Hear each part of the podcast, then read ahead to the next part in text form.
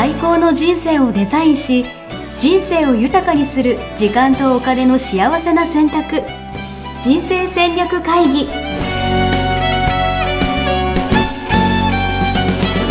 この番組は将来の仕事やお金人生にもやもやと不安を抱えている皆さんに元資産運用のプロキャリアとお金の戦略を同時に考える人生デザインコンサルタントの高頃もさあやが過去5年間延べ1700人の人生を望む形で豊かにしてきたメソッドを時間とお金の選択という切り口からお伝えしてまいります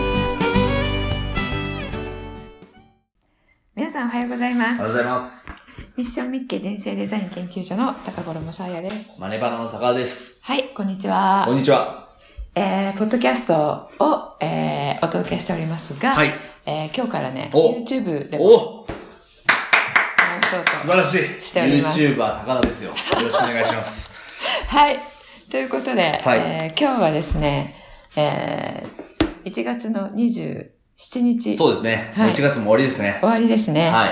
えー今日は、えーもう終わってしまいますけれども、はい2018年のうん見通し、もう、そうですね。前回は見通しで喋る喋るってね、そう、なかなか入らなかったんで、入らなかったんで、今日は、まあ気になってますよね。みんな2018年どうなるのかなっていうところを、そうですね。まあぜひですね、はいわかりやすく。はい。で、ちょっとみんなが気になる経済とかの話もね、うん。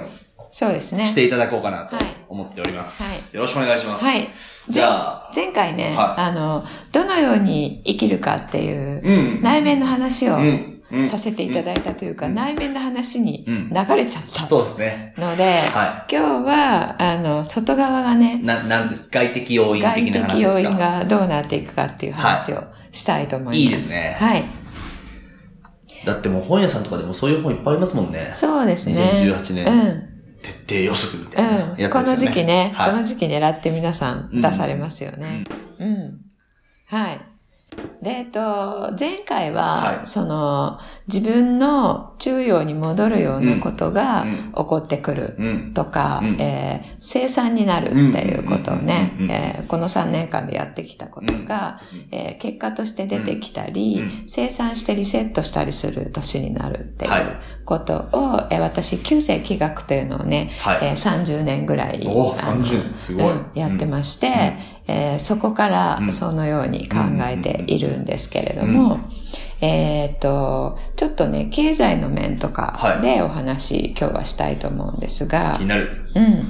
えっと、2017年はね、はもう、あの、どこに投資をしても、うんあの、全部上がったっていう年おだったんですよ。そうなんですね。そうなでするほど。どこに投資をしても、うんま、あの、毎回ね、毎年、えー、12月が終わると、まあ、今年はこれとこれはこれくらい上がりました。うんうんうんこれとこれはこれくらい下がりましたっていう形でね、あの、見るんですけれども、はえー運用している人たちはですね、その表とかグラフとかが、うんまあ、グラフが、どこに投資をしても、うんあの、上に乗っていくっていう、ねそうですね。うん。そういう、すごく稀有な年だったんですね。うんうんううん。ん。で、それ、なぜかというと、実は、えー世界のうんあらゆる、あらゆる国と地域うん。の、まず経済状態がとてもいい。うーん。うん。で、その中で、あの、皆さんちょっとあんまり聞き慣れないと思うんですけれども、は経済の実力を表す指標で、うん PMI っていう指標あがあ、知らないですね。知らないですよね。あるんですね。はいはいはいあの、こう、あの、企業のねはい、購買担当者っていううん。原材料を、もうなんかもうその時点でもよくわかんない。そうね。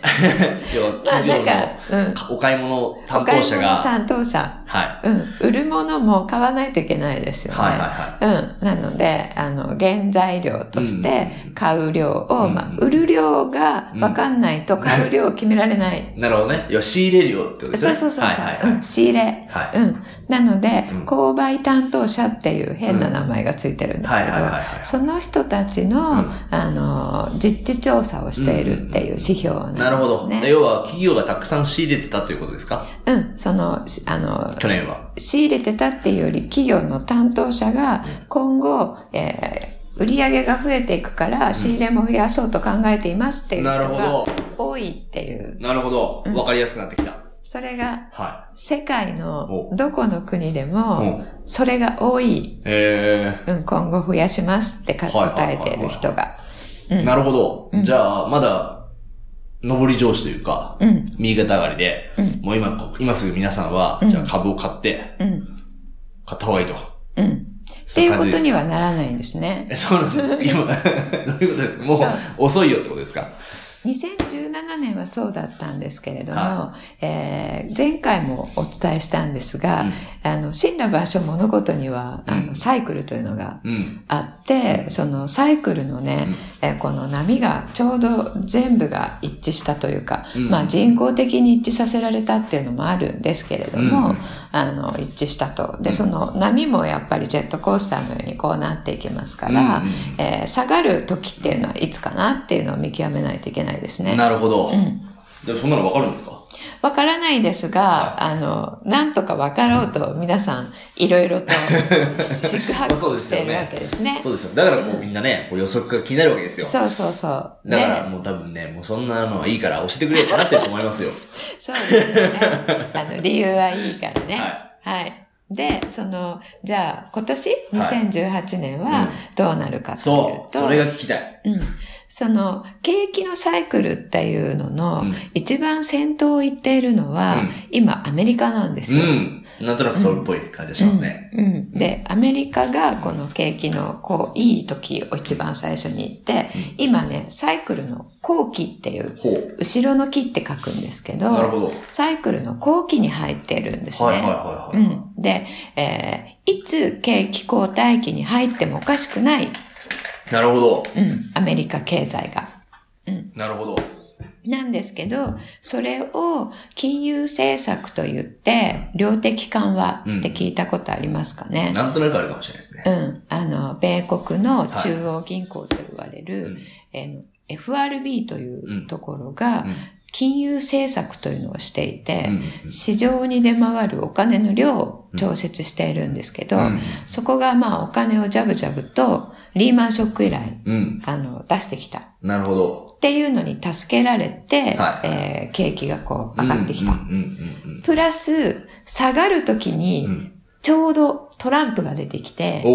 あの、これからこういう経済対策を打っていくよってことを言ったので、下がりつつあっても2016年、うん。彼が当選した時にうん下がりつつあったんですけど、うんえーそれが下がらずうんまた上がった。なるほど。うんトランプすごい。トランプすごいんですよ。トランプ効果。なるほど。で、彼は、あの、実際に数字を実績として出さずとも、うん。俺がこれからこれをやるんだって言ったなるほら、どね。人々が信じて、なるほど。期待して、なるほど。で、景気をこう、持ちこたえさせるっていうんですかね。うんうんうん彼ね、そういう力があるんですよね。うん。で、それで2017年持ってきました。なるほど。トランプすごい。そういう形で来てるんですね。はうん。じゃあ、えっ、と、2018年はこのまま続くのかというと、うん実はアメリカの株価って、もう歴代2位の高さなんです。へえ、知らなかった。うん。この間まで歴代3位だったんですけど、へえ。じゃあもうどんどんもう上がってきてるんですね。もうね、あの、説明つかないぐらい高すぎになっちゃってるんですよ。へえ。うん。でその1位はいつだと思います？え？すっごい高かった時。説明つかないぐらい高くなっちゃった時。まあ、バブルって言われてるやつですね。ですよね。うんだから、アメリカのバブルの時ですよね。そうそう。うん生まれてなかったかもしれない。え、生まれてなかった。直 近だと IT バブルってねはいはい、1999年とかに起こったんですけれども、その IT バブルの時、うん。が一番上？一番上。あのですね、うん生まれてます。そんなに若くはない。そんなに若くはない。はで、2番目がはいつだったかというと、うんこれはね、私たち誰も生まれてない。い。えー、あ、おじいさんは生まれてたかもしれないけれども、はあの、悪名高き大公共、大恐慌、い。リンカーン。大恐慌、はい。うん。1929年。はいはい。うんはいはい。全然ちょっとよくわかってないんですけど。うんなんか多分歴史の教科書に載っててうんうんうん、すっ飛ばしたぐらいの感うんうじんだと思うんですけうんうんど、大暴落したっていう時があって、えーはいはいアメリカの株が。はで、世界的に大恐慌になったんんですけど、そのね、大暴落する直前が、その説明つかない高さなるほど。だったんですね。なるほど。じゃあ今はそれのうん。2位の段階、そう。えこの間まで3位だった。えすごっそんな上がってるんですか、株って。うん。抜かして2位になっちゃった。うん。で、その、1個目も、は2個目も、まあ、今抜かしたから、3位の大恐慌の時も、うんその、説明がつかない高さになった後は、うん大暴落マジっすか？しています。お2回とも。来たこれ皆さん聞きましたか？今の話。うん。歴史は繰り返すのか、うんただパラダイムシフトが変わったから、うんうん繰り返さないのかっうんて。まあもしかしたら歴代1位まで行くかもしれないですもんね。1位までね、行く勢いですよね。あでも行ったとしたら、どうでしょうか？あ。まあまあまあまあまあね。これがね、高い持ったものはねそう。わかりますよ、私も相場見ていたんで。うんいや、でも怖いな。でもとはいえ、どうすそれって、うんこうやる側としてはどうすればいいんですか、その、なんだろうな、これから下がるからと思って、じゃあ売った方がいいのかとか、自分がね、今までこう積み重ねてきたものをうん。手放していった方がいいのかとかなのか、うん。じゃあもしかしたらもう思いっきり空売りしてね、うん。なんか、うん。売り側の方にベットする方がいいのかとか、うん。そこですよね、はそこを決めるのが、うん。自分の投資哲学っていうものなんですよね。うん投資哲学。うん、ちょっとまた難しいかもしれないんですけれども、は哲学っていうとね、普通に哲学って言ったら、どうやって生きるかみたいなものじゃないですか。ん生きるための指針。うん。それを投資に使うので、どうやって投資をやっていくかっていう考え方みたいなものを、うん。自分はこうやっていきますっていうのを言語化したものなんですね。うんでそれが、えっと、今日ベットして、今日買って、うん。今日手締まいますっていううん。手法が、短期的にうん。ね。はい。短。期的に合っているうん。ものなのか、えー買ったらもうじっくり寝かせるっていう方法が合っているのか、そこが定まっていないとどうするか、空売りしたらいいのかな、買った方がいいのかなっていうのを決められないんですよね。なんか、その、要は短期的にやる人は、まあ短期的にやればいいと思うんですよ。うん。例えば30年とか、じゃあ長期的に見ている人とかっているじゃないですか。うん。うん。でそういう人たちって、でも、とはいえ、うん。なんか、こうやって上がってきたら、うどっかでじゃあ利益確定しといた方がいいとかね。うん。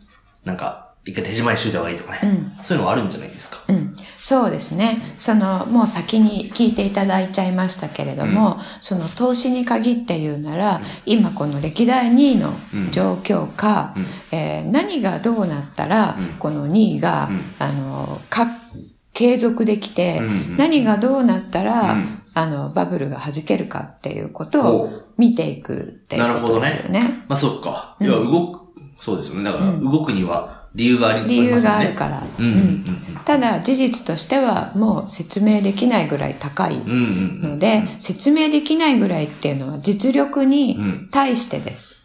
なるほどね。企業の実力とか経済の実力を、まあ、数値化するんですけれども、まあだから、それに対して気持ちが先行している感じですよね。そうそうそうそう、はいはいはい。実力以上に買われちゃっているっていうことなので、うんもしかしたら実力が追いついてくるっていうふうになると、うん。えっ、と、まあ、計算式としては実力を分母に持ってきて、は株価は分子に持ってくるっていうい。、なるほど。そういう見方をしているものでうん高いよって言ってるので。分母がちっちゃいのに分子が今大きくなってうん頭でっかちな状態うんなんですね。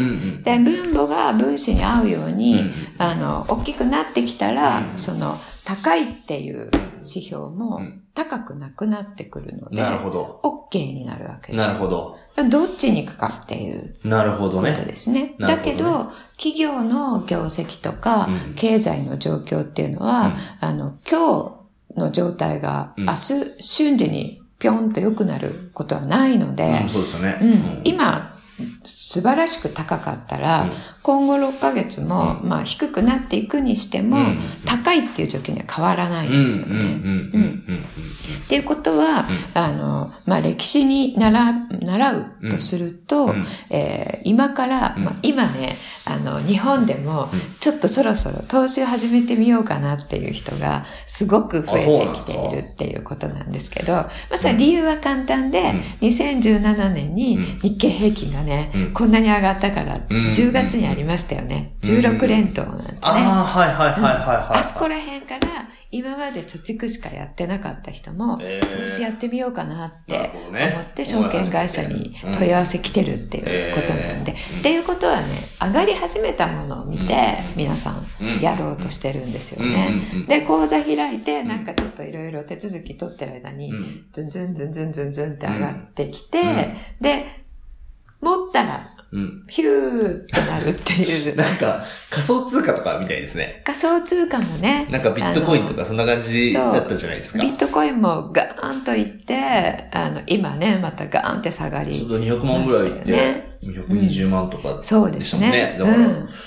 そうだよな。上がって、やばいってなりますもんね。うん。確かに。上がってったらうん、わかりますよ。こうなんか、うわ、買いそびれたみたいな。うん下がるまで待とうかなみたいな。うんうんでね、そのそう、下がるまで待った方がいいですか今買った方がいいですかっていうの、とってもよく聞かれるんですけれども、うんそういう行為を、うんタイミングを取るって言います。うんうんうん。うん、専門用語で。んで、タイミングを取る投資をしますっていう人はうんいいんですけど、うんタイミングを取るっていうのは非常に難しいんですね。うんうんううん。ん。だから個人投資家の方で、えータイミングを取るっていう投資の方法は、うん。私はお勧めしてない。とても、あの、えー勉強したり、うんまた経験だったり、センスとかが、あの、関係してくるうんので、えっ、と、まあ、それが上手な先生に習ったとしても、うん。必ずしも同じようにできるわけじゃないん。ですね。うん。うん。もうすごい先生に習ってるんですけど、もう大暴落した時に全部なくなっちゃいましたって。まあそうね。どうしたらいいですかっていうふうに、あの、来てくださる方も非常に多いんです。うん。うん。うん。で先生とあなたは何が違ったんですかって言うと、うん。先生はここでもう皆さん売ってくださいねっていうのが出てたんだけど、うん。ちょっとなんか、うん。でもまだいいんじゃないかっていうふうに思ってしまってとか、そうそうそう、できなかったっていうね、そういうことがあるので、あとまた、その先生がそういう理由とかを分からずにうん言われた通りにやっているっていうのは、ね、投資は自己責任っていうことなので、自分の運命を他人に預けてるっていうことですよね。それ非常にあの危険だし、うんあの心がわさわさしますよね。わさわさする。うん、心が安定してない。うんです。もういつもいつも、えー大丈夫ですか？って聞いてないとならない。うん確かに。うん。っていうので、そういう投資をしている方は、本業はね、とてもうまくいってない方が多いです。ああ。じゃあもう、あれですね、もう、これ、2018年どうなるんですか？って聞いてるうん皆さんもそんな感じですか、いや、あの人によると思いますけれども、その、本業がうまくいってないので、投資で、えー短い期間で、うんあの、収益を上げようとする。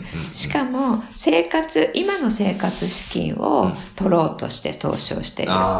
で、今の生活資金を補おうとすると、あの、どこが働くかっていうと、脳の中の。動物脳っていうところが働くんですね。短期的な視点になる。短視眼的になる。うん。で、えー恐れたら逃げるか、フリーズするかっていう、あれですね。だって、そうですよね。で、これで稼がないと、要は生活費が、そうそう。ね、賄えないみたいな感じになっちゃうってことですもんね。うんで、動物脳っていうのは、その、冷静な判断をする脳ではなくて、感情で動く。うん。感情で瞬時に動く。うん。あの、脳なので、うんえー計算をしたりとかしないんですね。なの、で、その損切りだったりとか、うん冷静な判断ではなくて、あ、やばい、ピュって動いちゃうっていうことなので、あの、投資の神様と言われるね、ウォーレン・バフェットっていう人うんがいるんですけど、その方が言っていることの一つに、あの、短視眼的になったら投資は失敗しますよっていうのがあるんですね。うん。で、生活資金のために投資をしようとすると、それになっちゃう。なので、失敗することが多いです。確率が高まる。投資は生活資金ではなくて、将来の富の構築のためにやる。うん。うん。そうですよね。うんうん。なので、えっと、長い視点で見るっていうことですね。長い視点で見た上の手法としてデイトレーディングしますっていうのだったらいいんですね。あと1週間で閉じまいますとか、空売りしますとかはいいんですけれども、視点が、えっと、今日明日一週間で、あの、こう、えー制限されてしまっていると、うんそれは失敗してしまう。なるほどな。まあそうですよね。なんかわかりますよね。みんな、でもお金増やしたいですよね。だから、なんていうのかな。まあ今日よりも明日増えれば嬉しいし、明日より明後日増えれば嬉しいし、なんか、でねプラス、にこういうことがあっしてていうてか、30%上がって、えー、25%下がる。はい30%上がって25%下がる。っていうものをずっと持っている。場合と、毎年3%ずつ上がっていくうん。ものを持っている場合とどっちの方がうん。30年後にえ？資産総額が増えると思いますか？え、それってなんか、だって要は30%とうん25%でしょ、うん。そしたら、5%じゃないですか。うん。だから、そっちの方が増えそうじゃないですか。うん。これがね、違うんですね。3%ずつ。たった3%ですけど、方がうん。増えるってことなんですか？うん。7年目、8年目ぐらいで抜かしていくんです。へうん。え。へえ。そうなんです。そういう、あの、数値があって、うんえっ、と、弊社のね、あの、ブログの記事に、うん。えー井上研究員が書いている記事があるので、はぜひ見ていただきたいんですが、はい。そう、あの、長期でやるのであれば、失わないっていうことが大事なんでい。すね。うんうんうん、失ったらその分、それがそこに入っていたら、うん。その分、10%だったら、10%がついた、例えば100円、100万円のもので、えー10万円。リターンが出たら、うんその10万円が、次には10万円の10%を生むわけですよね。うんうんうんうん。入ってれば。そうですね。だけど出しちゃったら、うんこれはもう生まないわけですよ。うん何も、うんなので、とにかく出さないっ。ていうこと、失わないっていうことが大事なんですね。でも、とはいえですよ。うん。この長期の中で、うんまあ、こう今、じゃあ歴代2位ぐらいのね、うんこう、値上がりというか、うん上げ幅になってると。うん。で、今からなんか持ち続けたら、うん失っちゃう気がするんですけど、うんうんうん。下がったら。そうですね。今の局面で何ができるかっていうと、うんこのまま上がり続けるか、うんまあ上がり続けなくても、ん普通にこう平坦になっていくか、ドーンと下がるかはわからないですね。で、ただ確率として、ドーンと下がる確率が非常に大きくなっている。うん。で、それがいつ来るかっていうと、2018年にもう来る可能性が非常に高い。うん。いろいろな指標を見ていると。うんうんうんで、そういう局面でどうするかというと、うんえーどっちに転んでもうんいいように、うんえー自分の全体の投資をうん組んでおくっていうことが、なるほど。できますそんなことできるんですか、うんどっちかにかけて、はいじゃあこれ買うとかこれ売るとかではなくて、うん何かどっちに転んでも取れるように作っておくっていうのがね、できるんですうんね。うんうん。で、今はそれを、うんあの、いつもよりうんする意味がある、うん。うん、局面局面です。なるほど。うん。なるほどな、うんいいですね。これ聞いてるか聞いてないかでね。うん全然違う。みんな上がってるから買おうっていうのとね、そうそう。どっちに転んでもいいように備えておこうっていうのは全然違いますよね。うんまあじゃあどうやるんだっていう話も、うんあこの先、この後質問があると思うんですけれども、まあそれは、あの、えーセミナー等ね、来ていただいてうん、じっくり学んでいただくとして、うんそういう局面であるっていうことですね。そうですね。ん予測としてとですね。そうそううんで、アメリカの、えー景気後退期っていうのが、あの、過去9年来てないんですね。うんうんうんうんで、歴史的にアメリカの経済のこのサイクルはうん5年って言われてるんですけど、なるほど。今ね、9年間ね、交代に入ってないの。えー、じゃあもうサイクルが、じゃあなんていうか、乱れてるみたいな感じなんですか、間延びしちゃってる。えー。で、それはね、政策のせい、うんうんうんせいというかおかげ。まあおかげ。うん、さっき言ったね、うん金融政策で量的緩和っていうのをやってきたのと、トランプが登場したっていうのですね。で、その9年目に入って、今からどうなるかっていうことなんですけど、うん。エコノミストたちの予想は、うん。2019年には景気後退になる確率が高い。なるほど。2019年、来年ですね。うん。で、株式市場というのは、経済の半年先を行くんですね。みんな先を読みたいから、あ、じゃあ2019年に景気後退になるんだったら株も下がるから、株も売っとこうってなるので、2018年の真ん中ぐらいから人々がそれを織り込んで株価に反応が出てくるっていう予測が多いです。で、それが何かがきっかけがあると、うん、2018年のもっと前に起こってもおかしくない。なるほど。うん。状態なんですね。いや、なんか怖いですね。なんかもう話聞いてるだけで、うん、もうチキンレースを、様相を呈してる感じが、うん、いつ売り逃げするかみたいな話ですよね。そうですね。だからこの上昇を狙って取りに行くっていうことはしない方がいいですね。うん。また穏やかな時に始めて、穏やかに始めるっていうのがね、で、穏やかにやっていく。で、やってるうちにこういう局面は必ず来るので、その時には、今アメリカはそうですけれども、アメリカの株がそうなんであって、世界の他の市場にはそうじゃないところいっぱいあるんですね。なるほど、なるほど、なるほど。だからそっちに避難させておけばいいんです。で、皆さんはアメリカの株なんて持ってないしっていう方も多いでしょうし、うん、日本の株ばっかりでやってますっていう方も多いと思うんですけど、うん、えー、日本は、えー、日本自体としてはそんなに高くはないんですけれども、うん、アメリカの影響をとても受ける市場なので、日本って。日本って世界経済の影響を一番受ける市場なんですね。うん。で、一番こう、大きく動く。えー、一番なんですね。一番。先進国でね。はいはい、先進国で。あの、いい国なので、うん、安定した国なので、うん、あの、経済が、うん、株価も安定してると思ってる方多いんですけど、一番ね、こう触れるんですね。何かがあった時。中国が、あの、問題があった時に日本がゴーンって下がって、次の日にガーンって戻ったりとか、あの、英国が EU 離脱っていう時にも日本だけガーンって下がって。なんか日本人みたいですね。こうなんか、右へ習えみたいな。そうそうそう右へ習えだから、そう。影響されやすい。そうそう。だから、下がってると思ったらみんな売るみたいな、ね。はいはいはい。あとは外人の参加も多いので、うん、外人が本国で手痛くなってくると撤退するっていう影響とかもあるんですね。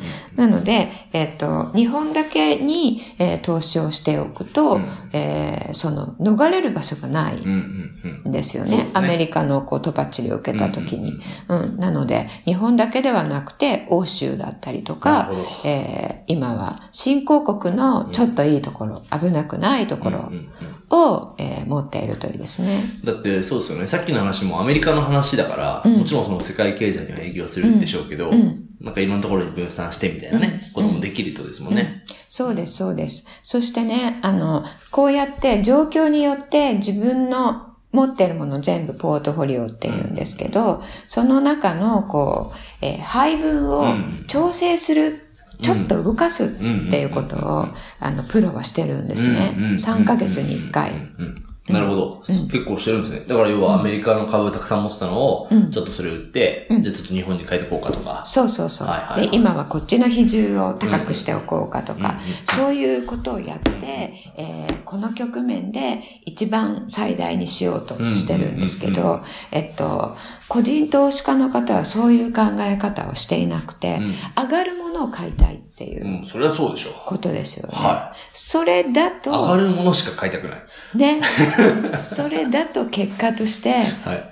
墓穴掘っちゃうね。なるほど。うん、まあ、まあ、仕方ないですよね、うん、そうじゃなくて、いろんなものを持っていて、うん、で、いろんなものはこう上がったり下がったりは別のタイミングで来るので、その、まあこれもタイミング取る予想を取っているっていうことにはなるんですけど、まあこっちが状況として今もう落ちそうだなと思ったらこっちに避難しておく。で、こっちがこれから今までダメだったけれども、これからこう来そうだなと思ったらこっちにちょっと多めにするっていうね、そういうのをね、リバランスっていう。リバランス。うん。で、これをね、個人投資家の方もできるとね、非常にいいですね。非常に強いです。で、長期にわたって、コンスタントに安定したリターンが取れるようになります。すごい。うん。リバランスしたい。アセットアロケーションっていうのはね、皆さん分散でもう、あの、結構言ってる方もいらっしゃるので、あの、やってる方も増えてきたんですけども、アセットアロケーションしっぱなしなるほどね。最初にやって満足みたいな。うん、買ってずっとそのまんまっていうと、上がってる方は配分大きくなっちゃう。上がってるから。そしたら今の状況だと、米国株式の配分がなるほど。大きくなってる。そうですね。そうですよね。そうすると、ここがガンって下がる局面なのに、プロはここを減らしてる。だけど自分はここ意図せず多く持っちゃってるっていうことになっちゃうので、それをね、調整するっていうのをね、できるといいですね。それはなんかどっかで教えてるんですか？さやさん、さやさんは、うん。教えてます。どうすればいいんですか？これを聞いてる人は。えっとね、うん、年に2回ぐらい、うん、投資戦略の見通しっていうのをね、うん、一般公開するセミナーやってます。そこで教えているので、そこに来ていただくと、なるほど。いいですね。次はいつなんですか？次はね、えっと、3月か4月に結構先ですね。結構先ですね。もう早くリバランスしたいんですけど。そうですね。あの、今ね、はい、あの、お伝えしたことで、なんとなく分かった方もいらっしゃると思うので、うん、分かった方はぜひやっていただきたいと思うんですが、うん、あの、もし、えー、個別でね、うん、相談したいということがあったら、連絡いただければ、ホームページの方からね、お問い合わせっていうところがありますので、えー、そちらからご連絡いただければ、なるほど。なんとかします。なんとかしてくれる。すごいな。すごい仕組みです。聞いてみてよかったですね。あ、じゃあ、ポッドキャストのグループの方とかはね、うん、もうリバランス希望って書いてくれば。うん、そうですね。いいですね。うん。有料になりますけれどもね、はいはい、もちろん。いや、でもそれでも全然違います。だ持ってる資産がね、どんと下がっちゃうのと、うん、それでも安定的に増えるような、うん、そういうようなポートフォリオを組めるっていうのは、全然違いますから。そうですね。これをきっかけにね、ぜひ、リバランス。そうですね。うん。はい。今なんかあの、経済のね、話ばっかりしてしまいましたけれども、はい、その他にもね、あの、私たちを取り巻くサイクルって、いろんなところにあるんですね。うん。で、えっと、ぜひ皆さんもね、うん、えサイクルの勉強をしていただきたいと思うんですけれども、あの、一番長いところは、うん、えー、まあ、太陽系の話になったりしますが、太陽系ね、はい、あの、銀河系の中を回ってたりするわけなんですけれども、はいはい、その周期もあります。どれぐらいなんですか？ちなみに。その周期はね、えっと、2億。は？2億、えー、6千万と言われてます。2億6千万周期ってことですか、うん、うん、えっと、えー、そうですね。え？周期。要はその、2億6千万でこんな風になってるってことですよね。えっとね、そうそう。えっと、あの、銀河系ができて46億年と言われていて、で、その中で太陽系が銀河系を回った数というのが計算されていて、19回なるほどね。とかなんですね。なるほど。うん。でもなんか、そういうのって、俺まだこんな話でいいんですか？あれですけど。もう少し大丈夫ですね。あの、2億6千万分の、要は1年じゃないですか。うん、で、我々生きるの、まあ、せいぜい100年じゃないですか。うん、だからもう関係なくないですか？うん。そのね、えっと、2億6千年の、はい、まあ真ん中ぐらいだったら関係ないかもしれないですけれども、うん、ちょうどこの生きてるね、あの、1000年ぐらいが、その移行期だったりすると、まあその影響を受けるわけですね。えー、なるほどね、そういうところから逆算してというか。そうですね。あの、まあ、明日のね、うん、何かに変わ変わるわけではないんですけれども、うん、そういうのをこう、知っておくっていうかね、うん、えー、そこに意識がいくと、あの、意識がこう拡大するんですね。視点がさっき言った長期とか、えっと、大きさとかが、今住んでいる家と会社だけではなくて、そういうことに思いを馳せるだけで、その長期に考える脳っていうのが活性化されるので、そういった意味でもいいですね。うん。あと、歴史を紐解くと、2000年、もうその後、2万6千年周期とか、1万2千年周期とか、5千年周期、2000年周期、800年周期、とか、うんいろいろあるので、うんうんうんそれらをね、なんかちょっとこう引っかかったものをね、あの重点的に見たりしてみると、うん今ね、そのいろいろな複数の周期のうん変わり目が重なってたりするんですよマジですか？ね。なんか70年周期云々は聞いたことあるんですけどね。うんうんなんか戦後からちょうど70そうです、年ぐらいそうですとか。。そう。うん、ね。うん。そういうことですよね。それがもっと大きいところから実は影響を受けているよっていうことですよね。そうですね。あと、えー東西の西洋文化が、うん。あの、こう、世界というか地球をこう支配していたうん。2000年から、うん。えー東洋が支配する2000年になりますとかね。うん。それも今にもう移行期に入ってるんですけれども、なので、えっと、西洋の人たちがワンネスとか、うん。あの、行ってきてたりしますよね。禅の流れで、うん。瞑想をみんなしてたりとか。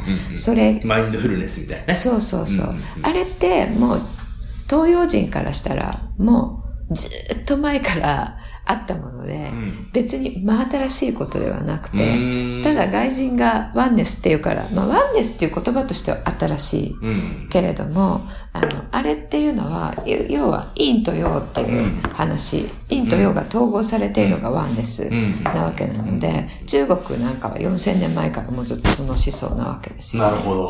っていうことは、その、西洋人は全くそれを知らなかった2000年が、今更、今更こっちに来ているっていう。こび始めたんですね。そうそうそう。こび始めたというかね。そうまあそ。この重大さが広がってきたとですそうよね。はい。なので、東洋の時代になってきてますよっていうこととか、先生術やってる方々はね、なんか水亀座の時代に入って、うん女性性の時代です。これこの間も言いましたけど、うんうんって言ってたりとか、うんあの、いろいろね、あと、えーシェアエコノミーなんかが流行ってきてますけれども、それも共存共生っていう方に、えー意識がシフトしていってる、えー結果とかね、そういう、えーサイクルから見ていくと、えー世の中の流れっていう、大きい流れっていうのを、あの、見えることが多いです。なるほどね。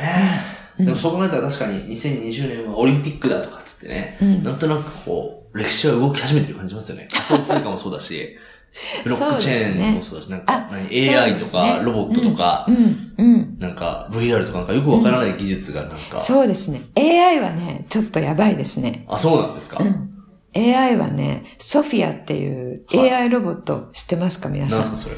ソフィアっていう人工知能を持ったロボ、人間の顔をした、はいあの、美しい女性ロボットなんおですけど。女性なんですね。女性なんですよ。はいはいそれがね、あの、ディープラーニングでうん学べるんですね。うんうんうん自分で勝手うんにうんうんプログラムに入ってなくても。学べるので、こう会話をしていて、うんえっと、新しい表情とかを読み取ったら自分に取り込んでう、んそれができるようになる。ええー、面白い。面白いのか。で、ということは、はいその、人間が作ったものを超えて、うん自分で思考を持つ確かに。っていうことができるんですけど、うんうんうん彼女がね、あの、もう知らない人間みたいなもんですもんね。そうそう、うん。インタビューに答えて、はいあの、人類を滅ぼします、OK! とかって、えあの、言ったりしててね、波紋を呼んで、これもニュースになったんですけれども、なるほどね。ちょっと大昔にね、あの、アインシュタインが人工知能が生まれたら人間はやばいですよなんてことを言ったんですけど、そういう年になる2018年元年って言われてたりするんですよね。へインターネット以来の発明って、ディープラーニング。あと、ブロックチェーンですよね。まあ、ビットコインということではなくて、その中に使われているブロックチェーンという技術が、まあ、凄まじい。うん、ものなんですけど、まあ、持ち主がいないっていうことですよね。なので、そうそう、これもそうでした。えっと、小さい経済圏がうん。たくさん発生するっていうことが、うん。2018年元年になってくると思います。もうなんかここまで来ると何言ってるのかよく分かってきましたね。そうですね。小さい経済圏、あの、日本だったら日本という経済圏で、日本円でみんな動いてますけれども、経済は。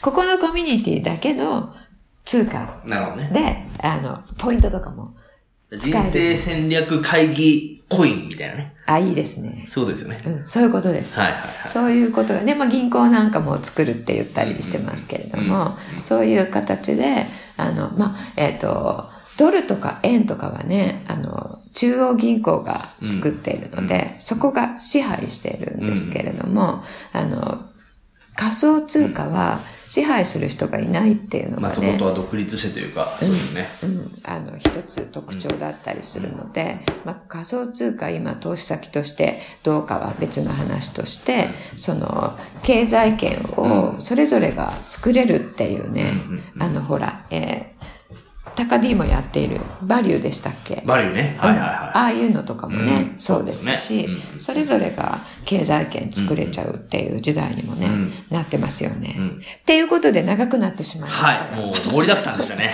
経済の話から、はい、技術の話まで。はい。ということで、皆さんも、あの、ぜひね、ご自分で、えー、サイクルのことね、ちょっと見てみたらいいかなと思います。なるほど。2018年。はい。はい。ということで、じゃあですね、戻りますか？はい。通常営業に。通常営業に。ということで、次回からは、あなたはどっちシリーズということで、はい。じゃあ課題を、はい。お願いします。はい。えー、2018年、あなたは、えー、超えて生きるか、自分を超えて生きるか、うん、守りに入って生きるか。なるほど。うん。超えるか守るか。うん。まあ、それはもう超えるしかないですよね。うん。どうでしょうね。その辺も、ちょっと。わかりました。はい。検証してみたいと思います。はい。じゃあ、あなたの意見を考えてみてください。はい、はいそれではありがとうございました。さよなら。さよなら。ホームページでは、キャリア形成と資産形成を同時に考える人生デザインに役に立つ情報をほぼ毎日アップしています。ぜひチェックしてくださいね。ホームページの URL は http コロンスラッシュスラッシュミッションミッケ .com またはミッションミッケ人生デザイン研究所で検索。皆様のお越しをお待ちしております。